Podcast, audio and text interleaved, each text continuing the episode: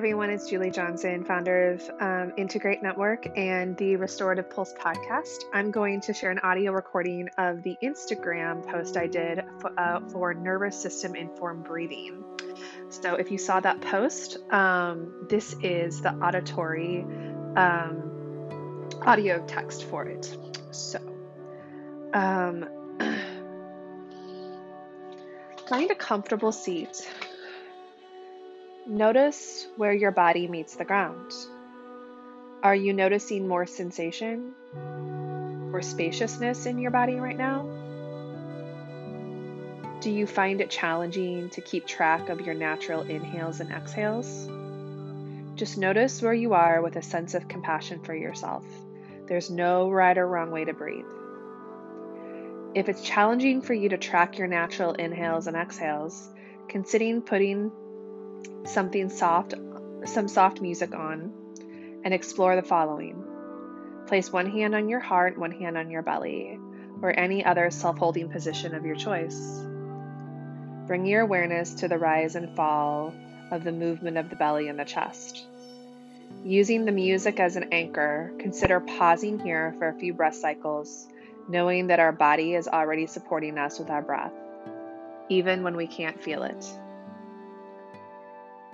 If you are noticing your breath might be more shallow and your body more tense, consider the following. Also, side note, please note that having soft music playing in the background is an auditory anchor and is always an option when we go into this manipulation of the breath. Bring yourself into a position that brings ease and comfort to the body, either with your back against a wall or in a reclined position of your choice. With a sense of curiosity, Bring your awareness to how many seconds it takes for you to inhale and exhale without controlling the breath. Slowly explore any changes in your body as you make your exhales longer than your inhales.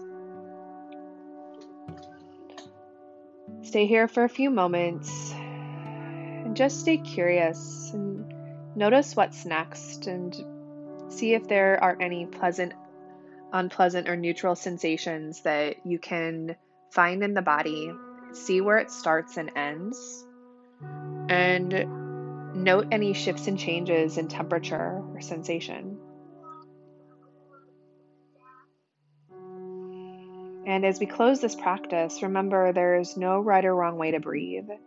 And we can use our breath as a barometer to determine where we might be within our window of tolerance or connection, as I say, in our present moment.